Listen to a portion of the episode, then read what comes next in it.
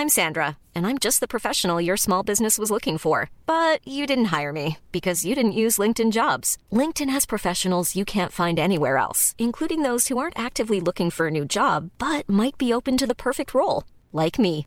In a given month, over 70% of LinkedIn users don't visit other leading job sites. So if you're not looking on LinkedIn, you'll miss out on great candidates like Sandra. Start hiring professionals like a professional. Post your free job on linkedin.com/people today. Une décision, un million de décisions. Puis il y avait cette petite voix intérieure Je décide, qui me parlait depuis des années. tu décides. Bah là, là, j'avais décidé de l'écouter. En fait, on peut passer des années à, peser les pour, euh, les contre. Et puis un jour, le déclic. C'est pas difficile, c'est compliqué. Toutes nos vies sont rythmées de décisions. Certaines sont parfois banales et anodines, d'autres auront un impact sur nos vies. Ils sont artistes, sportifs, dirigeants, citoyens et partagent à notre micro ces décisions qui les ont transformés. Derrière ces décisions se trament des contextes de vie, des mécanismes conscients et inconscients, des opportunités, des rencontres, des déclics. Tous, dans nos vies, nous devrons faire face à des choix structurants, souvent déroutants ou épanouissants. Un homme averti en vaut deux, un homme décidé en vaut trois. Vous voilà prévenu. Est-on pleinement maître de nos vies avant, euh, avons-nous le pouvoir euh, d'en changer le chemin, de choisir un autre sens? Bienvenue dans Les Claqueurs, le podcast de ceux qui n'entendent pas rester de simples spectateurs de leur vie et du monde qui les entoure. Un podcast open mic ou presque avec une voix euh, qui peut en cacher une autre. Un podcast co-hosté donc par de nombreux membres du collectif La Claque. Aujourd'hui, j'ai le plaisir de co-hoster cet épisode avec Solène Etienne. Hello Solène. Salut Thomas. Salut à toutes et à tous et salut à notre invité Grégory Puy. Bonjour Solène. Grégory Pouy qu'on peut euh, présenter comme étant au croisement du marketing, des technologies et de la sociologie. On connaît euh, son ouvrage best-seller Unsustainable Paradise et on le connaît aussi et euh, peut-être surtout comme étant le host du podcast Vlan. Alors Grégory, nous sommes assez persuadés que sans certaines décisions que nous avons pu prendre dans le passé, notre vie actuelle aurait une toute autre saveur. Mhm. Alors sans les décisions fondatrices de ta vie, qui serait Grégory Puy aujourd'hui? Euh, c'est compliqué comme question. euh, L'effet domino. Parce que, alors, en fait, est-ce que, est-ce que même tu existes si tu prends pas des décisions euh, fondatrices? C'est-à-dire que, tu vois, c'est une question philosophique à un moment donné. Et là, en répondant en deux minutes à une question philosophique, je suis pas sûr que je sois capable. Euh, néanmoins, euh, je pense que si je m'étais laissé traîner, on va dire, euh, je serais sans doute euh, quelqu'un qui traînerait dans une cité de là où je viens et je serais, j'aurais fait un BEP comme on voulait absolument me faire faire. Et, et je serais, je sais pas quoi, peut-être conducteur de travaux dans une société de BTP ou XY. Donc tu as décidé de prendre des décisions qui n'étaient peut-être pas celles qu'on attendait de toi. On t'a on t'a adressé avec Solène euh, en amont de ce, ce podcast tout un tas de décisions auxquelles il fallait que tu répondes du tac au tac. Alors on va pas toutes les rebalayer, on en a choisi trois.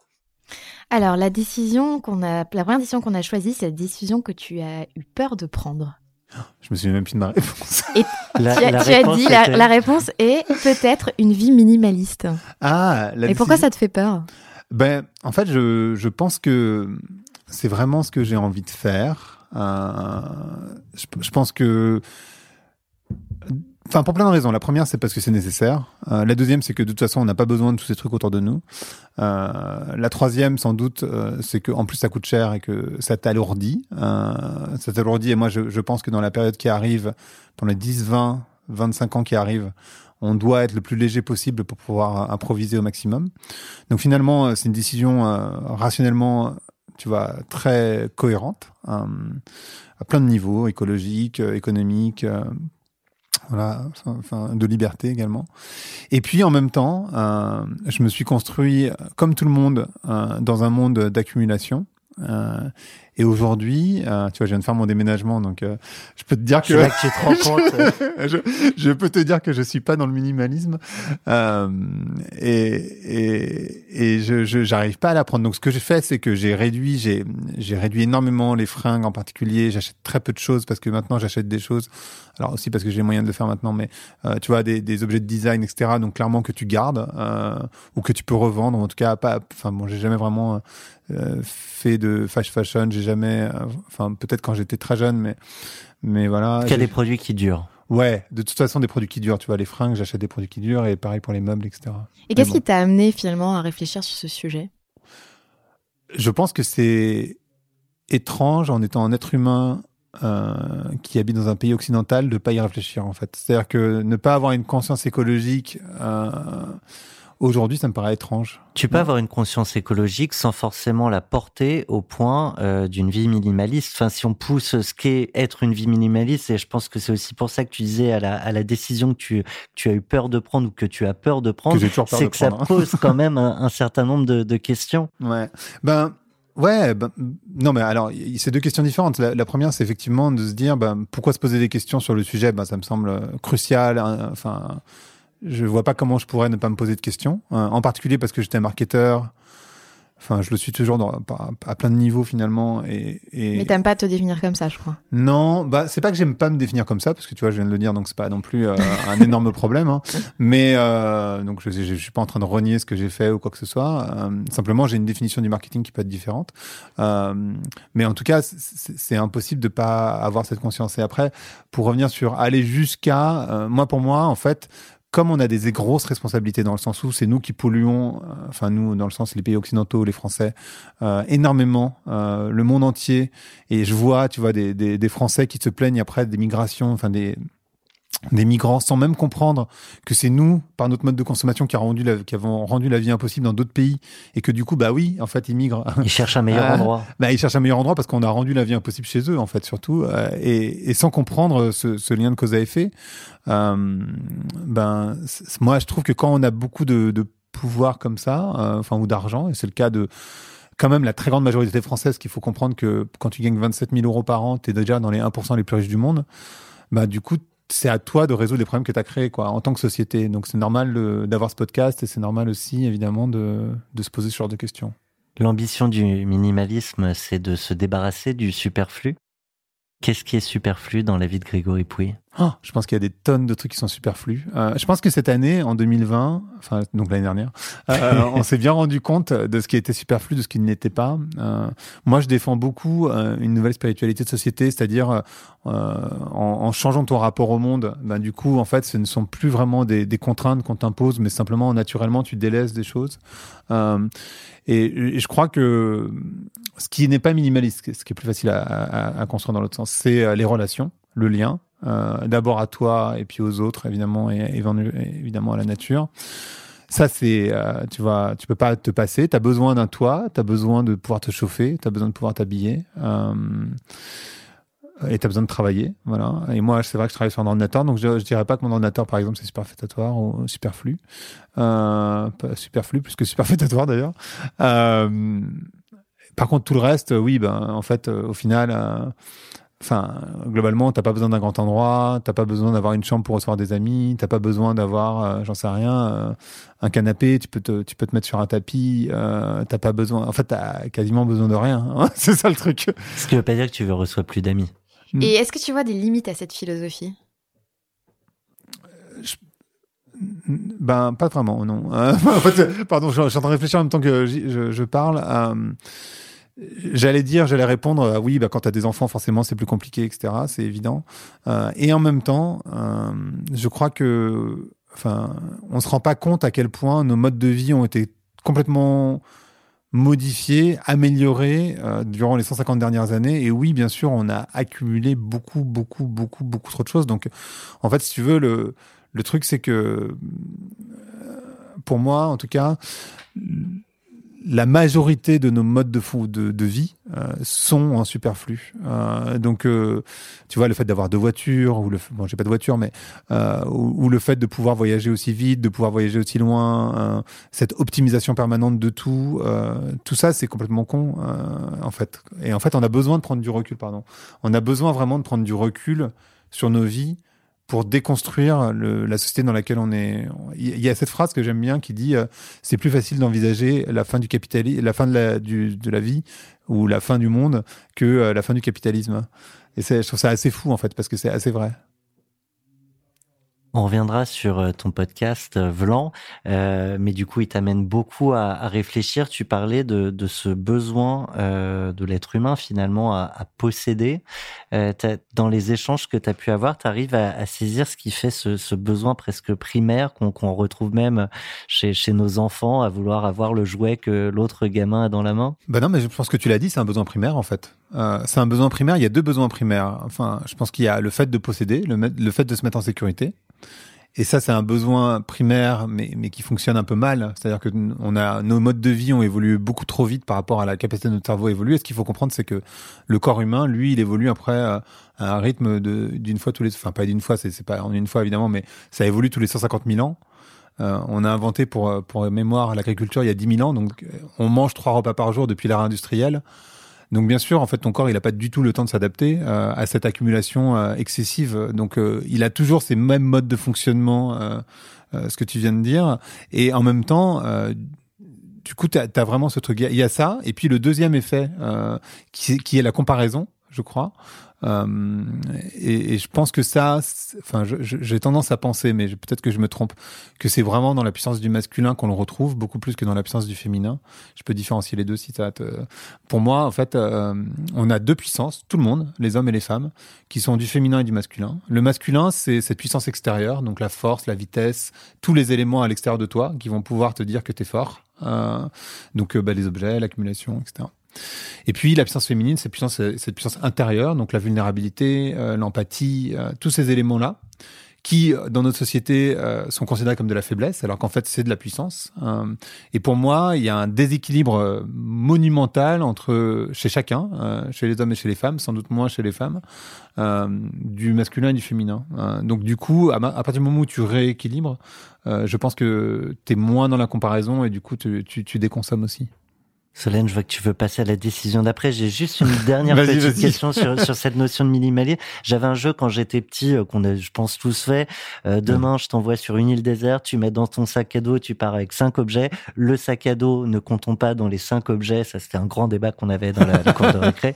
Donc, qu'est-ce que tu prends avec toi? Mais non, mais vraiment, c'est ce que je t'ai dit. Je pense que je prends mes amis parce qu'en fait, il y a rien. De... Je pense que Ce ne sont pas des objets. Ben non, je sais bien, mais ce qui compte le plus, euh, c'est bien sûr d'avoir des gens avec toi. Mais après, ben, ça dépend s'il y a à manger ou pas sur, euh, sur cette fameuse île, tu vois, parce qu'après tu vas te bouffer entre potes.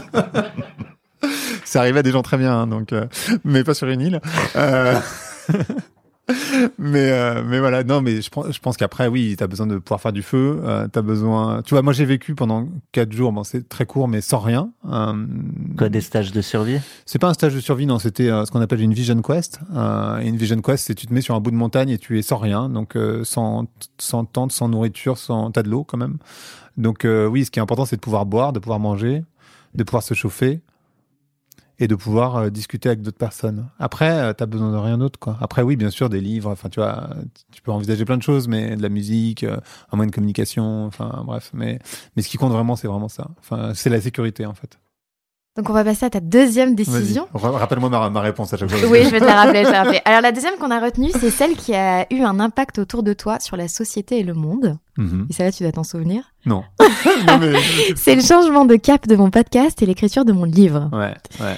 Alors, on rappelle le nom de ton podcast, Vlan, Mhm. et le titre de ton ouvrage, Insoutenable paradis, écologie et mode de vie, réagir sans tout sacrifier, qui est paru aux éditions Duno. Ouais. Alors, on évoquait il y a quelques instants la décision euh, qui faisait peur, en fait, Mhm. euh, à prendre. Euh, quand ton ouvrage parle de réagir sans tout sacrifier, est-ce qu'il est là, en fait, le sujet? Est-ce qu'on a peur de l'inconnu? Est-ce qu'on a peur de tout perdre? Alors, quoi, Et de perdre quoi, d'ailleurs Alors, d'abord, je voulais dire que j'ai bien réfléchi à ces réponses. C'est pour ça que je m'en souviens pas de manière systématique comme ça. voilà. On t'a envoyé des nœuds dans le cerveau. Et ensuite, euh, alors, euh, pardon, c'était quoi ta question? Euh, ma question, c'était euh, le sous-titre, c'est réagir sans Ouais, tout ouais. sacrifier. Et Euh, Sacrifier quoi, c'est ça? Voilà.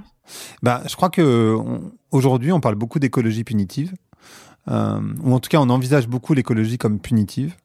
On comprend pas nécessairement que écologie et économie ça ne s'oppose pas, parce que économie, la racine du mot c'est euh, enfin la gestion de la maison, euh, et la, la racine du mot écologie c'est le discours sur la maison. Donc en fait, ce que dit l'écologie, c'est que la, la maison elle est super mal gérée, c'est tout hein, en fait, euh, ni plus ni moins. Et et quand on parle d'écologie punitive, euh, les gens ne comprennent ne comprennent pas que- ce qu'on te demande, entre guillemets, de sacrifier, c'est justement le superflu. Et c'est pour ça que moi j'ai appelé ce bouquin-là comme ça, c'est qu'en fait, si tu modifies ton rapport au monde, tu n'as pas besoin de sacrifier quoi que ce soit, parce qu'en fait, tu n'en as plus besoin. Tu vois, c'est vraiment, c'est un petit peu comme quand tu, euh, tu es dans une relation euh, euh, toxique. À partir du moment où tu dé- déconstruis chez toi euh, euh, ce qui génère ton attirance vers cette relation toxique, bah en fait, t'as plus besoin vraiment de cette relation toxique. C'est-à-dire que tu passes à autre chose et voilà. Et en fait, ce dont les gens ont peur aujourd'hui, donc euh, de sacrifier, euh, pour répondre à ta question, c'est euh, tout le confort, euh, la clim, les deux voitures, le 4x4, euh, j'en sais rien, les douches chaudes, enfin, Hmm. de pouvoir doucher pendant, de pouvoir doucher pendant une demi-heure, de pouvoir tirer la chasse d'eau avec de l'eau potable, de pouvoir se laver avec des savons liquides, de pouvoir avoir du plastique à plus savoir qu'en faire, de pouvoir avoir des jolis emballages, etc. etc. C'est ça qu'on va sacrifier en fait, et c'est indispensable. Et toi, que tu fais attention. Pardon. Toi, tu fais attention déjà à tout ça? Moi, je fais attention à tout ça et en même temps, je vis dans une société. euh, alors, je fais attention à deux niveaux. Je fais attention à mon niveau individuel, c'est-à-dire que je fais attention. je n'utilise pas de savon liquide, par exemple, etc., etc. Mais surtout, moi, je, je dédie vraiment maintenant mon activité professionnelle. On parlait du fait d'être marketeur, c'est toujours un peu mon métier, euh, mais je dédie vraiment ma partie professionnelle à faire transformer les entreprises parce qu'en fait, quand tu vis en France. euh, même si tu fais super gaffe, alors juste pour euh, mémoire, euh, un Français moyen, il a, il un impact carbone de 12 tonnes en moyenne. L'objectif des, accords de Paris, c'est 2 tonnes. Ok? Donc c'est 6 fois moins. Même quand tu fais extrêmement attention, tu peux redescendre à 4 tonnes, mais tu redescends jamais à 2 parce qu'en fait, les infrastructures, les routes, sont faites avec du goudron, donc du pétrole, euh, les hôpitaux, enfin tout fonctionne. Tu peux pas, euh, enfin tu vois, vivre hors de la société. C'est clair que j'ai pas prévu de faire ma lessive tout seul, même si tu vois j'ai un bidon que je re-remplis, etc. Mais mais euh, mais je pense pas que la problématique elle soit là. Je pense que la problématique elle est beaucoup industrielle et comment on fait modifier le design des produits qu'on utilise au quotidien pour nous faire avoir des impacts euh, réduits. Et aujourd'hui, ça, c'est ton engagement auprès des marques. Complètement. L'artiste euh, Abdel Malik, hein, il décrit ton ouvrage, il est en arrière de couve, il le décrit comme un livre humble et solaire, donc ça, ça fait plaisir. Il dit c'est bien l'écologie de l'âme qui sauvera notre humanité. J'aime Mm. beaucoup cette formule, l'écologie de l'âme. De, de quoi on parle? Qu'est-ce que toi ça évoque? J'imagine c'est pas toi qui as fait le sous-titre à sa place. Ça, évoquait quoi chez toi? Euh, ce que ça évoque chez moi, c'est que ça, ça, ça fait écho avec ce qu'on appelle l'écosophie, euh, la sagesse de la maison. Et je pense que vraiment, euh, il y, a, il y a de ça. C'est-à-dire que quand tu regardes, tu vois, il y a le documentaire de, de Yann Arthus Bertrand qui est passé. euh, qui est passé, qui s'appelle Legacy, qu'on peut revoir en, en replay. Euh, je l'ai reçu aussi sur mon podcast. Et en fait, quand tu comprends le mode de fonctionnement euh, de, de l'être humain, quand tu comprends qu'on a tout détruit en 150 ans et que là on va vraiment à notre perte et qu'on va supprimer le vivant, en fait globalement c'est ça, parce que tout le monde parle de sauver la planète, mais la planète elle va bien s'en sortir. hein. Le problème c'est la vie sur la planète. Euh, et bah du coup tu te dis bah forcément il faut qu'on aille dans la défense du vivant et, et ça c'est vraiment une question de sagesse, c'est-à-dire de regarder à long terme. Tu vois vraiment ce qu'on appelle les sages, tu vois avoir cette vision long terme et ne pas être dans la réaction. C'est pour ça que euh, moi, je crois beaucoup euh, qu'il faut pas être dans la gestion, ni d'une entreprise, ni d'un pays, ni d'une organisation internationale, mais dans du leadership avec des décisions qui sont courageuses. Et aujourd'hui, en fait, c'est ce qui nous manque. Tu vois, quand tu écoutes euh, Greta Thunberg et euh, cette, cette fille qui, je me souviens plus son prénom, il y a 30 ans, faisait le même discours que Greta Thunberg, donc c'était en 92 aux Nations Unies. Et en fait, entre les deux, il y a eu du blablabla, bla, bla, bla, comme, euh, comme Greta Thunberg le dit très bien. Et en fait, il s'est rien passé. On a augmenté nos. En fait, il faut rien. Alors que quand tu vois que il y a, y a ce coronavirus et ils prennent des décisions pour sauver la mort, parce qu'en en fait, on essaie de repousser la mort au maximum. Et, et on s'occupe pas, on s'occupe pas du vivant. Euh, et ça, moi, je, je trouve ça très choquant. Ni du vivant. hein, je parle des gens qui sont vivants et, et dont on ferme euh, la vie, hein, concrètement. Je pense en particulier aux plus jeunes, mais globalement un peu à tout le monde Et puis du, du vivant à plus long terme, c'est-à-dire euh, bah, comment on gère le vivant sur euh, 4, Sur notre 5, planète. 10 générations. quoi. Donc ça m'évoque ça. On, on revenait sur cette notion euh, d'impact. Donc, tu, tu as cet ouvrage, tu as, tu as ton podcast. Comment le, le changement, euh, c'est parce qu'il était là le sujet hein, sur ce qui a eu un impact, c'est le changement d'angle finalement, de ligne éditoriale. Euh, c'est c'est quoi l'avant-après en, en quelques mots? En gros, mon podcast, il parlait de marketing. C'était un outil de euh, inbound marketing. D'influence. ça fait marrer, c'est non à la con. Mais euh, donc l'inbound, c'est l'idée, tu crées du contenu pour que les gens viennent à toi, en gros. Ce que j'ai toujours fait parce que j'avais un blog avant ça pendant 15 ans. Et maintenant, c'est toi qui vas vers les gens. Non, non, non, non, non. Euh, moi, je vais toujours vers les gens. J'ai toujours été vers les gens, mais j'aime pas trop. Je suis pas un très bon commercial, donc du coup, je, je vais assez peu faire du commercial. C'est pas trop mon truc. Euh, donc, je laisse les gens venir à moi à travers le contenu que je crée. Euh, ça a toujours été comme ça. Euh, mais j'ai fait un shift effectivement où je parlais de marketing et d'un coup, je pense que à peu près aux alentours de l'épisode 50, qui 51 est un épisode sur le bonheur euh, où là j'ai décidé de faire un shift et de les... en fait le shift il avait déjà été fait chez moi simplement je me donnais pas l'autorisation de le faire tu sais je crois que il y a plein de choses pour lesquelles on se donne pas l'autorisation en fait on se rend pas compte à quel point euh, on, se, on, on se donne pas l'autorisation de faire ce qu'on a envie de faire C'est Euh, quoi C'est le regard des autres C'est je pense que c'est euh, un mouvement de société. Euh, je pense que c'est une peur. Je pense que c'est en fait, c'est plein d'éléments. Donc, pour revenir d'ailleurs sur cette parce que j'ai pas fini de d'é- d'étendre l'idée sur l'écologie punitive, on se rend pas, tu vois, par exemple, quand je parlais de déconstruire à l'instant, bah, tu vois, faut aussi déconstruire la société dans laquelle on vit. Et la société dans laquelle on vit, elle est extrêmement punitive. Simplement, on s'en rend pas compte parce qu'on connaît que celle-là. Mais elle est punitive parce qu'il y a énormément de suicides, elle est punitive parce qu'il y a énormément de burn-out, elle est punitive parce qu'on n'a pas le temps de voir son conjoint, sa conjointe, on n'a pas le temps de voir ses enfants. En fait, on court après l'argent parce qu'on a peur et qu'on nous a dit que si tu faisais A, t'aurais B, t'aurais C, t'aurais D, ce qui est absolument pas vrai. Enfin, plus du tout vrai, en tout cas. Et du coup, ben, tu es dans une sorte de, roue, là, tu vois bien que tu es dans la roue, et en même temps, tu pas à en sortir, parce que dès que t'en sors, tu fais un burn-out, on te remet dans la roue. Tu vas en dire, non, mais il faut que tu recommences à travailler, etc. Euh, donc moi, j'étais plus ou moins dans cette roue, parce que je me suis mis en indépendant il y a huit ans déjà. Donc ça, c'était déjà un premier, un premier pas où j'avais eu peur. Et puis, euh, le, podcast, effectivement, tu vas avoir un podcast sur le marketing, c'est quand même hyper cohérent euh, quand tu fais du marketing. Euh, de parler de, de sexe, de parler d'écologie, de parler de d'histoire, de, enfin, tu vois, moi, je rencontre énormément de gens très différents les uns des autres. Et bah du coup, oui, c'était, ça venait pas ça, ça, ça coulait pas de source. Donc en fait, comme c'est moi, c'est ma seule source. C'est pas, c'est pas, c'est pas une source de revenus, mais par contre, c'est la seule source par laquelle je trouve des clients. Bah de changer de sujet, pour moi, c'était, euh, tu vois, Un risque aussi. Un risque, ben évidemment, tu vois. c'est comme euh, j'ai eu cette discussion avec un des patrons d'une très grosse banque qui me dit ah je trouve ça génial qu'il n'y ait pas de pub sur Vlan. Je dis ouais bah, t'es, mignon parce que Chez Ça- moi le produit. non, mais c'est pas ça, c'est que moi, ça me prend une journée par semaine en tout, en cumulé, je pense, peut-être même plus. Euh, bah ouais, en fait, euh, et toi, tu donnes combien de temps exactement à la communauté, quoi? Enfin, Tu vois, c'est vraiment ça. Mais bon. Et qu'est-ce qui a été... euh, alors tu, tu dis ça a été déjà un, un chemin personnel avant Mm. de, de oser finalement euh, Mm. changer un petit peu la, la ligne éditoriale de... Mm. de- Enfin changer même complètement la Mm. ligne éditoriale euh, de, de Vlan et qui a donné naissance à, ce, à cet ouvrage. C'était quoi en fait le, le déclic? Alors, il n'y a pas de déclic. je pense que c'est un travail. euh, Moi, j'ai toujours. Enfin, d'abord, j'ai fait du marketing parce que j'étais passionné par la sociologie. Donc, euh, il y a vraiment ça. Et puis ensuite. Donc comprendre les gens. Ouais, moi j'ai toujours été attiré par les gens. Ça a toujours été mon truc. J'adore mettre en relation les gens. J'adore tout ça. ça, ça enfin, c'est pas que ça me passionne, c'est, moi, tu vois, fondamentalement. Et ensuite, euh, j'ai fait un travail sur moi, tu vois, de thérapie en fait, pendant dix ans. euh, et en fait, il y a plusieurs choses. Tu vois, tu me posais la question au tout début de où est-ce que je serais si j'avais pris. Je t'avais dit en cité. Donc, moi, je viens d'un milieu plutôt populaire, très populaire.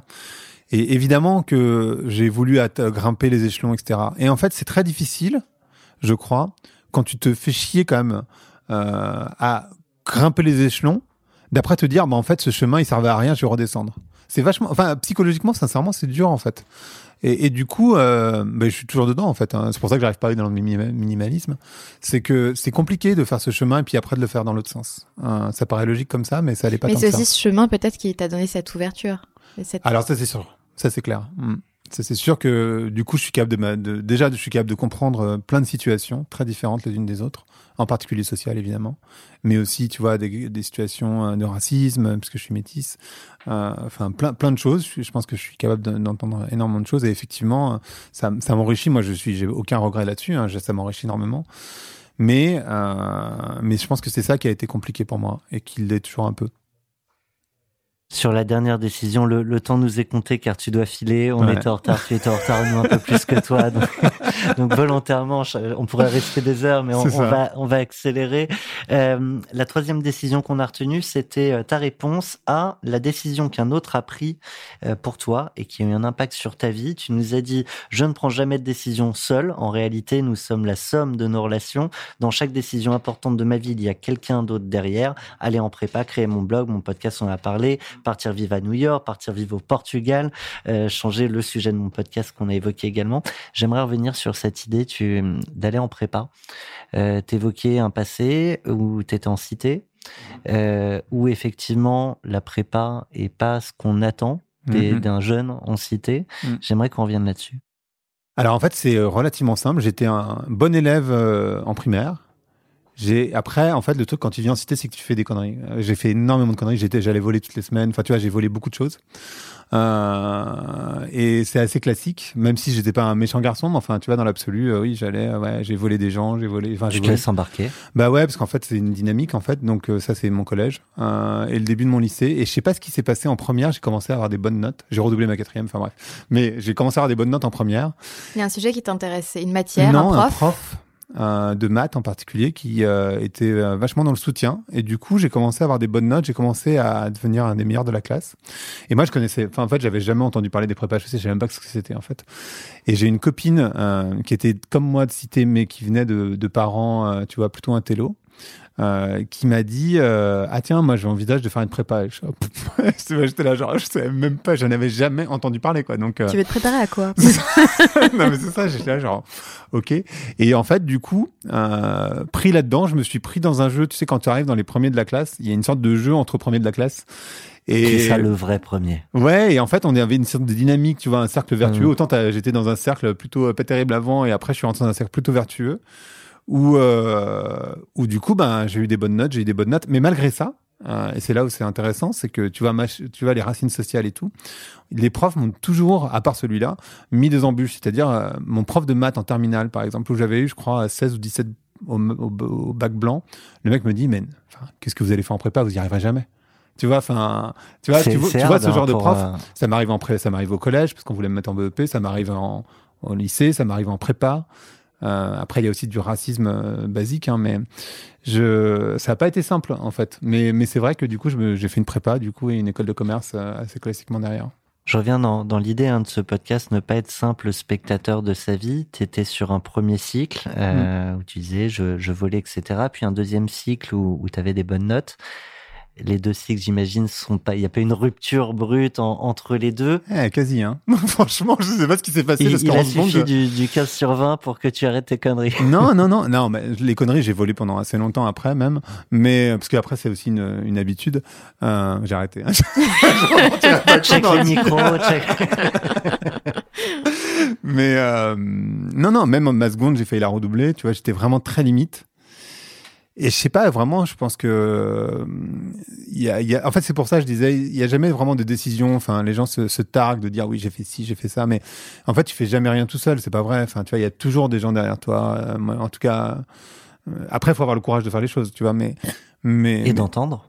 et de ouais d'écouter d'entendre euh, et d'avoir le courage Hum, parce que les gens enfin c'est ça dont les gens manquent le plus euh, je crois euh, mais mais oui enfin je, crois que ce prof de maths ça a été un gros changement et puis euh, et puis voilà vraiment c'est ça hein. enfin je vois pas trop ce qui a pu bouger parce que moi j'étais toujours la même personne mais il y a une dynamique, j'ai aussi une émancipation individuelle, hein, parce que comme je venais d'une famille euh, très modeste, j'étais, tu vois, ma mère me coupait les cheveux, euh, elle me tricotait mes pulls, enfin, tu vois, c'était vraiment.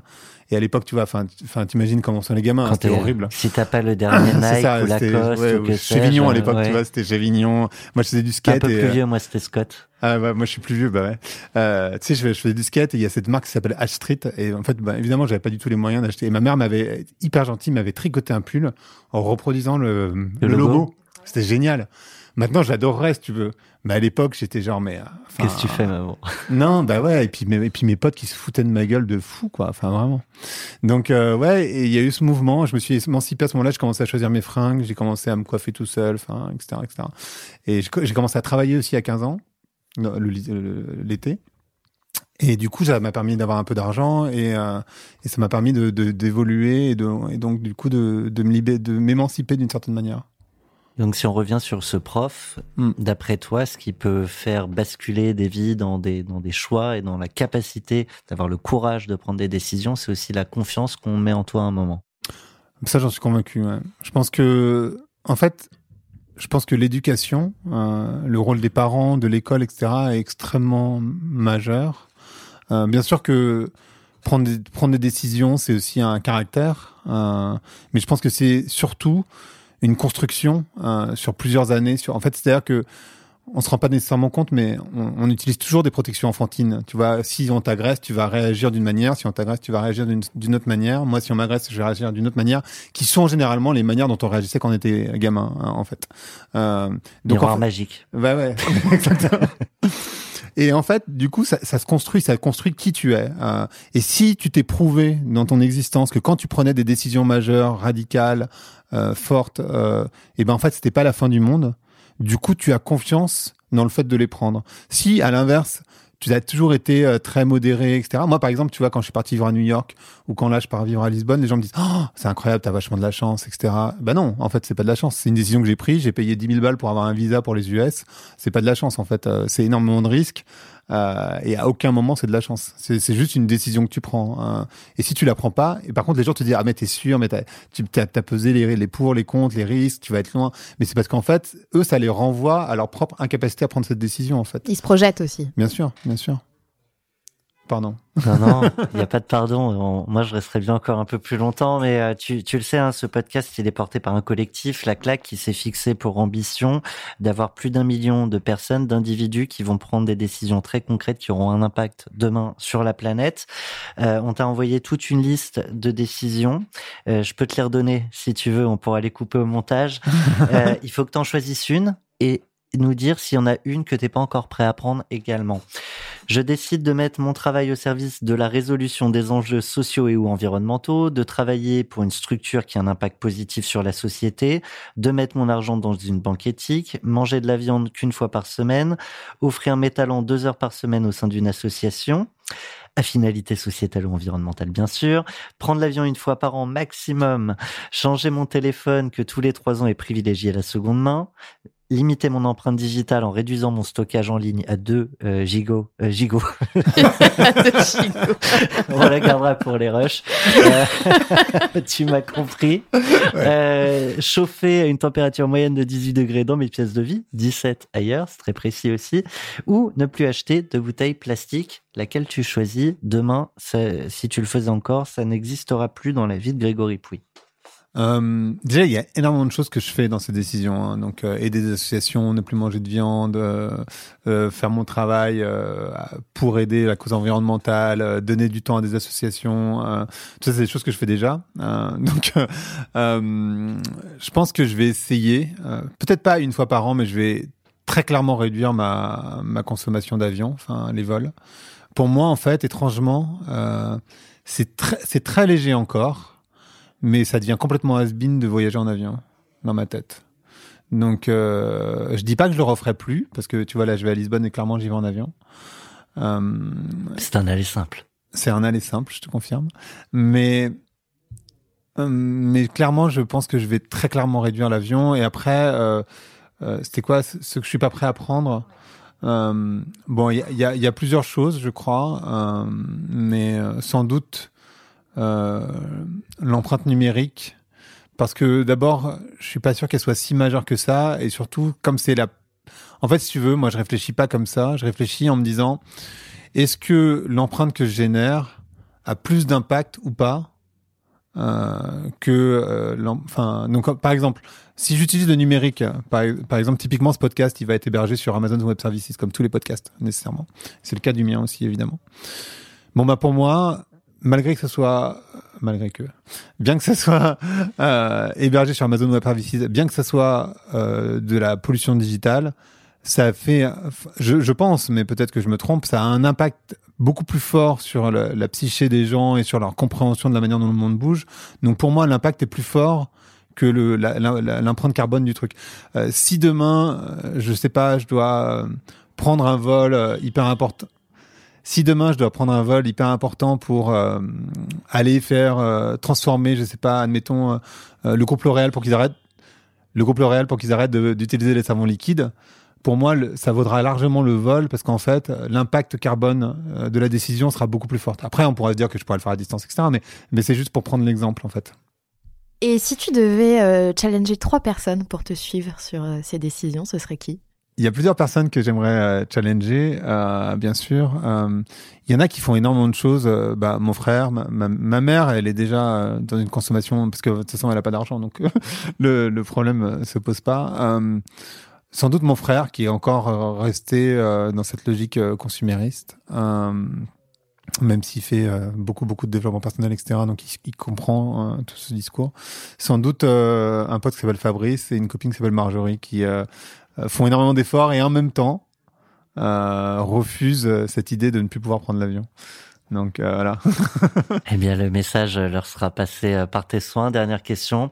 Euh, tu as compris qu'on aimait le principe du collectif. Mm. Quand tu reviens à Paris, alors il faudra peut-être un retour, mais tu peux venir en train ou en voiture. Je peux venir en train. On, on te propose de coaster euh, un futur podcast Les Claqueurs avec, à nos côtés. Si ok, avec plaisir. Pourquoi pas? En plus, t'as l'habitude. pas mal, ouais. Merci Grégory. Merci à vous. When your skin feels nourished and glows, you radiate confidence. Osea makes giving your skin a glow up easy with their clean, clinically proven Mega Moisture Duo. This seaweed powered duo features two of Osea's best sellers, Undaria Algae Body Oil and Undaria Collagen Body Lotion. Glow from the inside out. Get 10% off your first order with code GLOW at OseaMalibu.com. That's O S E A Malibu.com code GLOW.